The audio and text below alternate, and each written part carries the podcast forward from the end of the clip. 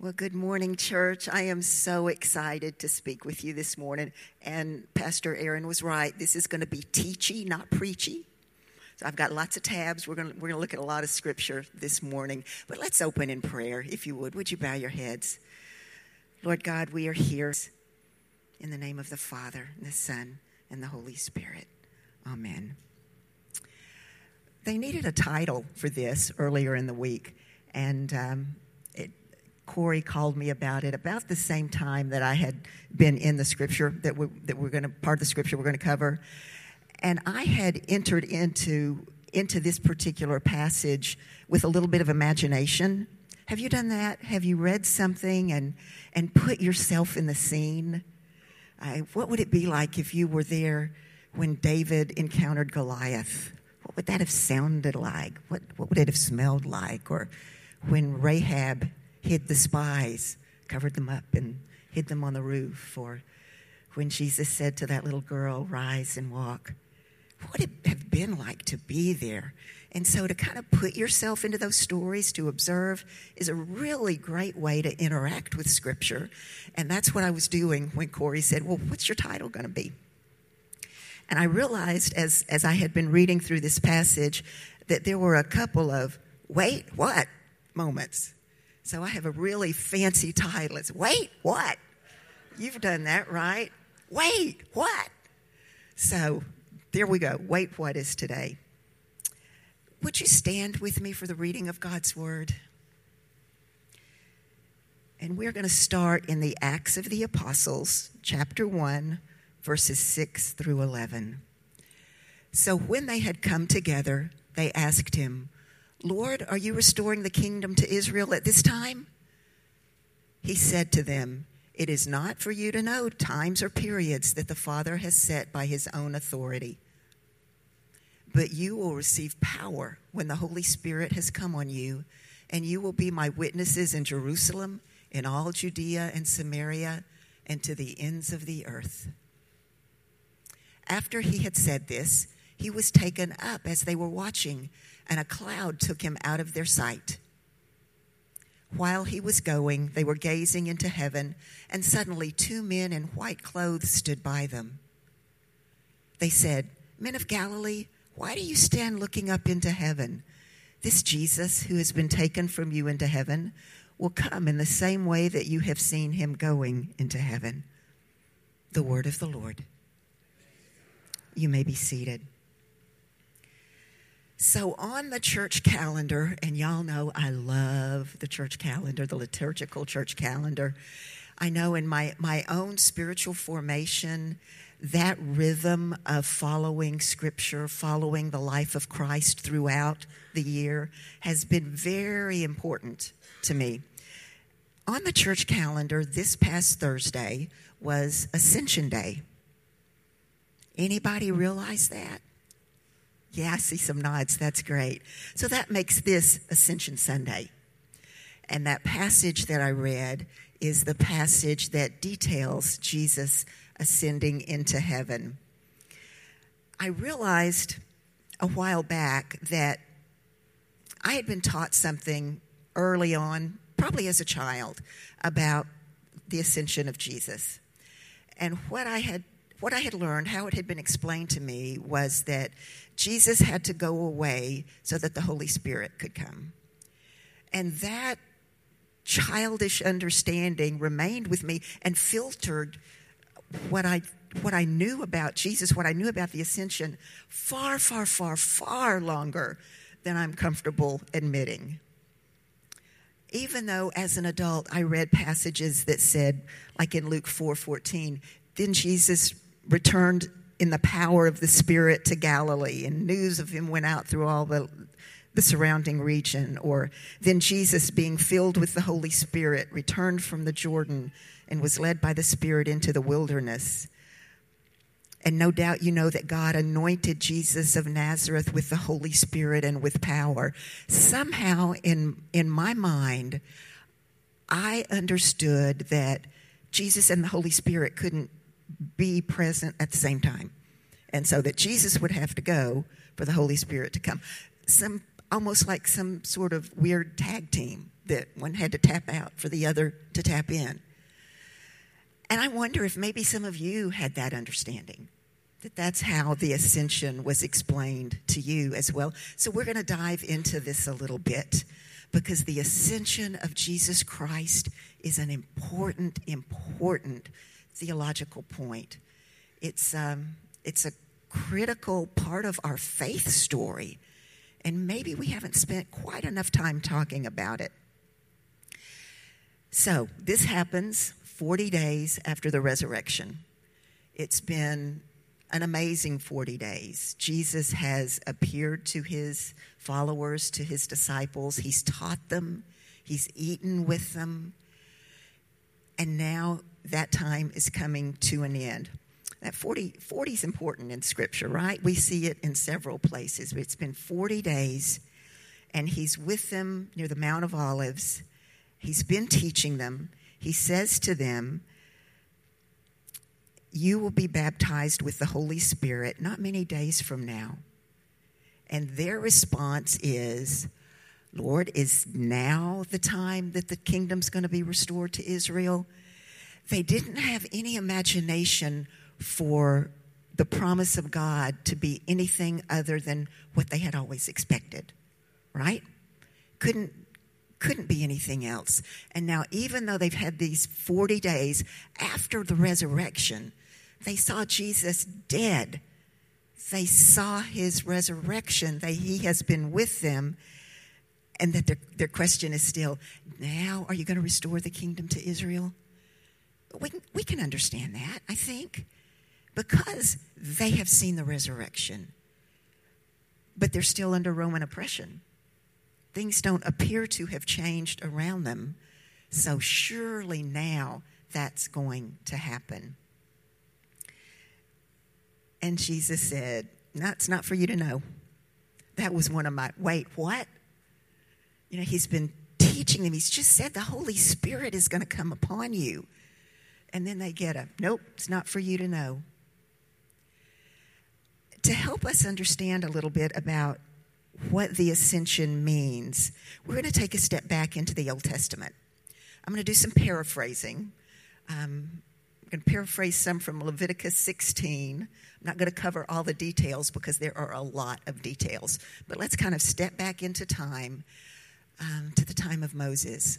Actually, let's go back a little farther. Let's go back to Abraham. Abram, whom God made a, covenant that Abraham would be a father of a nation, and that nation would be a blessing to the entire world and years pass, and Abraham's descendants end up in Egypt, enslaved people in Egypt for 400 years. It's all they knew. It's what their identity was, was to be enslaved. And then God sends Moses to lead them out, and he leads them out into the desert for 40 years. 40 years. And in that time, in that period of 40 years, God is forming those formerly enslaved people who were his promise to Abraham. He is forming them into his people. All they knew was what it was like to be enslaved. He's teaching them how to be community. He's teaching them how to how to worship him, how to be in relationship with each other, in fact, the high point of that, of that instruction on how to worship, what their relationship with Him would be, what their relationship with each other would be, we call that the Ten Commandments. That's God forming His people into being the people of promise.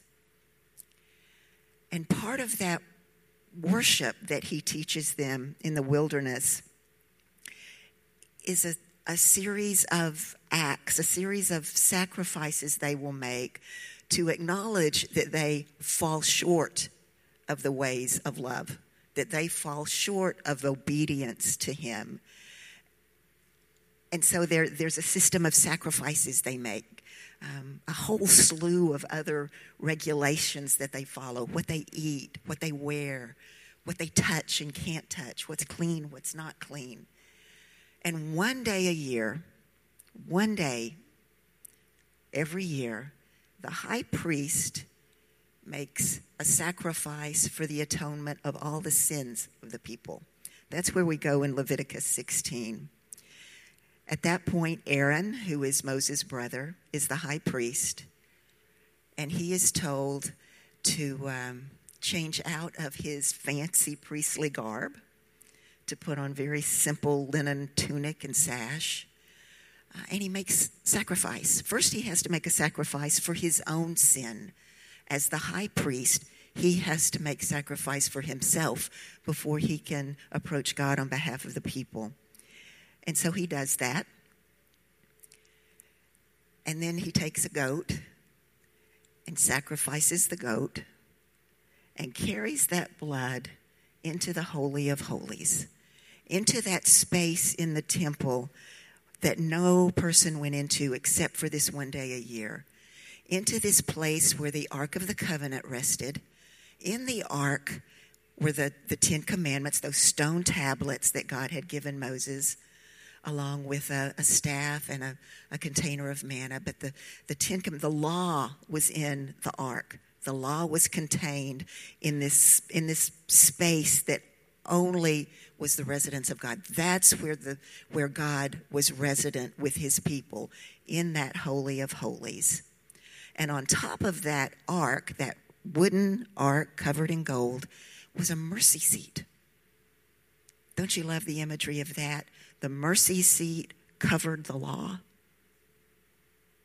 And the high priest would walk into that space once a year and sprinkle the blood of the sacrifice onto the mercy seat and in front of the covenant, Ark of the Covenant. Then he would come back out. You may have heard the story that normally he, they would have a string tied to his ankle with bells. Because no, if see if he did something wrong and didn't make it out, they would pull him out because nobody could go in to get him. This was a serious, serious business. And it was the place that the high priest represented the people in seeking forgiveness. It's called the Day of Atonement. The high priest would come out and he would go to another goat. We've got two goats in this story. He would go to another goat that had been set aside and he would lay his hands on the head of that goat and he would speak over that goat all the sins of the people of Israel. He would say that out loud over that goat. And the goat would then be led away and released into the wilderness, removing the sins from the encampment of the people. And that's where we get the phrase scapegoat. When somebody is blamed for something they didn't do, right? It comes from this act of speaking the sins of the people over that goat and then sending it away. Aaron, or the high priest, would then go back into the temple, into the tabernacle, and change, wash, and change back into his priestly finery and come back out to bless the people. So he's gone in to present sacrifice for sin. The sin has been separated from the people, sent away, and then he comes back out to bless the people. Let's go to Hebrews. Keep that, keep that story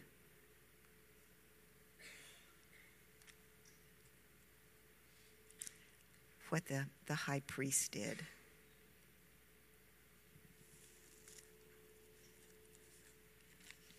Now we're going to go to Hebrews 9. Why did Jesus ascend? Why couldn't he stay here with the Holy Spirit? Why did he have to leave this place? Read this. Now the Messiah has appeared, high priest of the good things that have come in the greater and more perfect tabernacle, not made with hands, that is, not of this creation.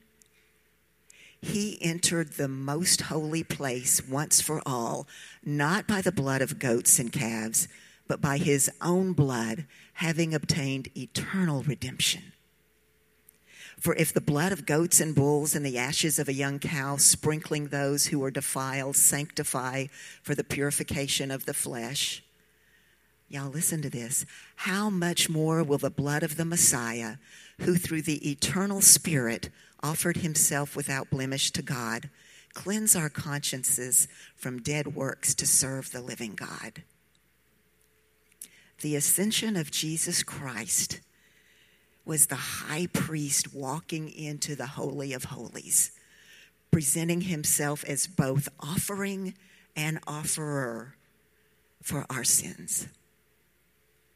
The culmination of death on the cross, resurrection, the walking in by the ascension is important. That's why we observe this day. Because the atonement is presented to the Father there.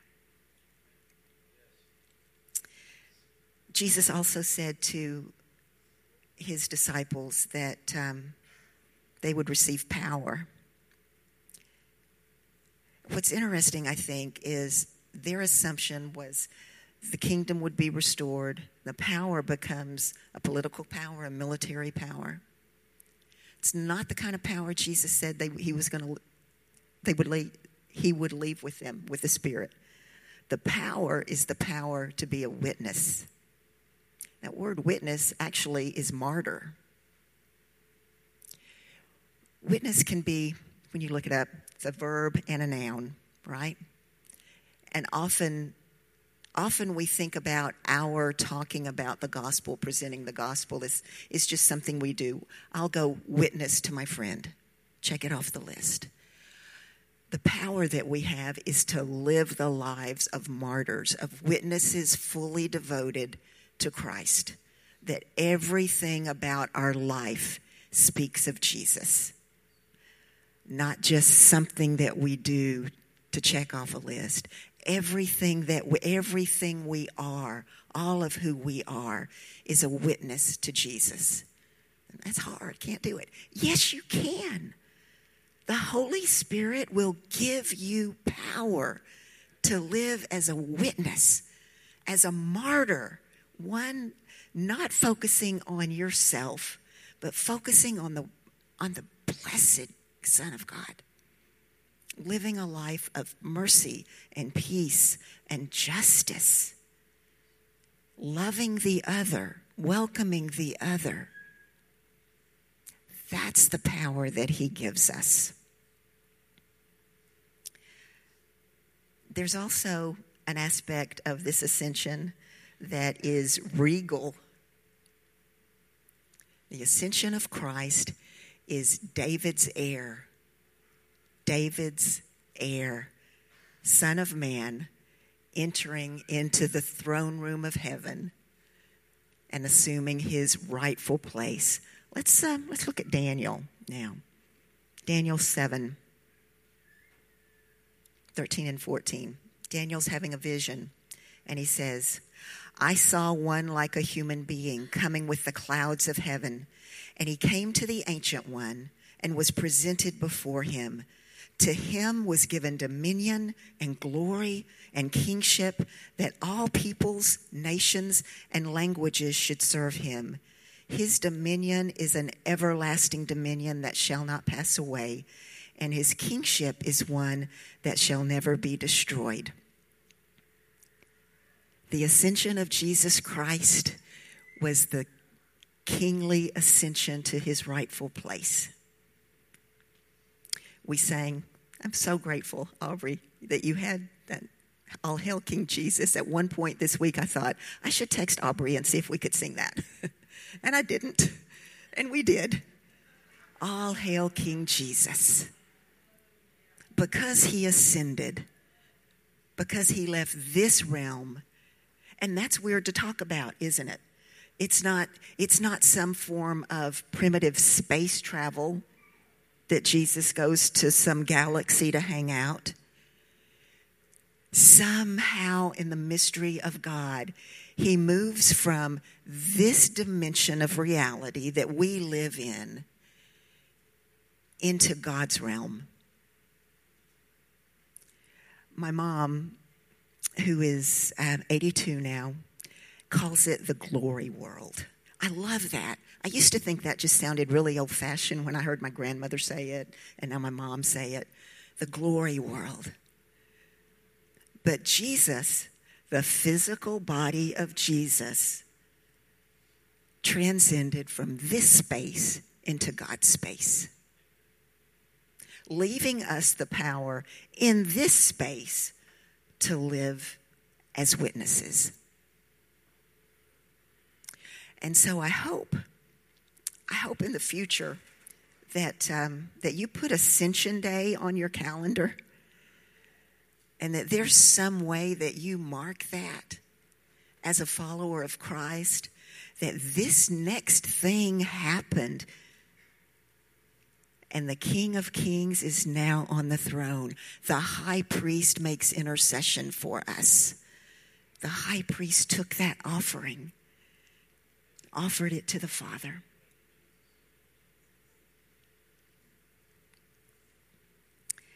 The incarnation of Jesus, the ascension of Jesus, the leaving, the sending of the Holy Spirit. We've got 10 days here, so Pentecost is next Sunday, and we'll celebrate that. These are the things that we remember. This forms us. I tell you what, this understanding of the ascension is so much better than my childish understanding that Jesus had to go away so the Holy Spirit would come. Jesus' going was huge significantly huge in the story of God's relationship with his people. And so the, the disciples are standing there, they're looking up. Again, a wait, what? Moment. And suddenly there appear two people robed in white. Say, what are, why are you just looking up into the sky? Get on with things get on with things. And I think that's a call to us today, too. Get on with things, with living the life of a witness, with proclaiming the gospel. And if there, if there are places in your heart that think, I can't do that, I'm, I'm not holy enough to do that. There is too much brokenness in me to do that. That the human Jesus took all our humanity with him into that Holy of Holies. There is nothing too broken in your life that cannot be healed, whether it's things you have done or have been done to you the high priest has taken our humanity to the Father for healing, for wholeness.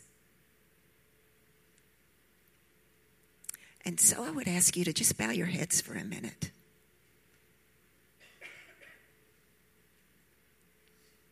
To let the Spirit speak to you. Are there places in your heart that still have a maybe a childish understanding about what Jesus has done? Are there hurting places or broken places that need the touch of God?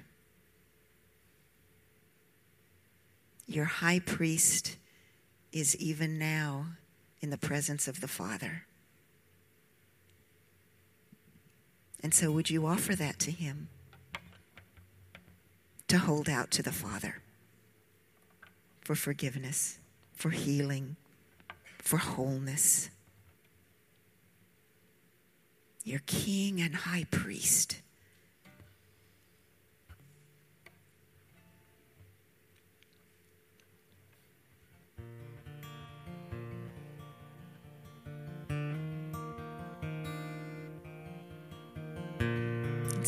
As you speak to our hearts in the tender places, help us to open our hands to receive the grace to understand that the mercy seat covers the law. And you would seek to draw us into your very heart.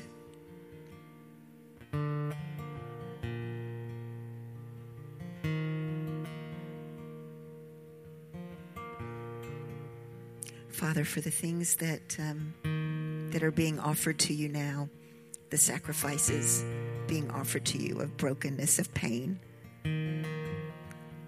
of hurt. We are grateful for your touch, for the healing that you provide. And we worship you. We say, All hail King Jesus.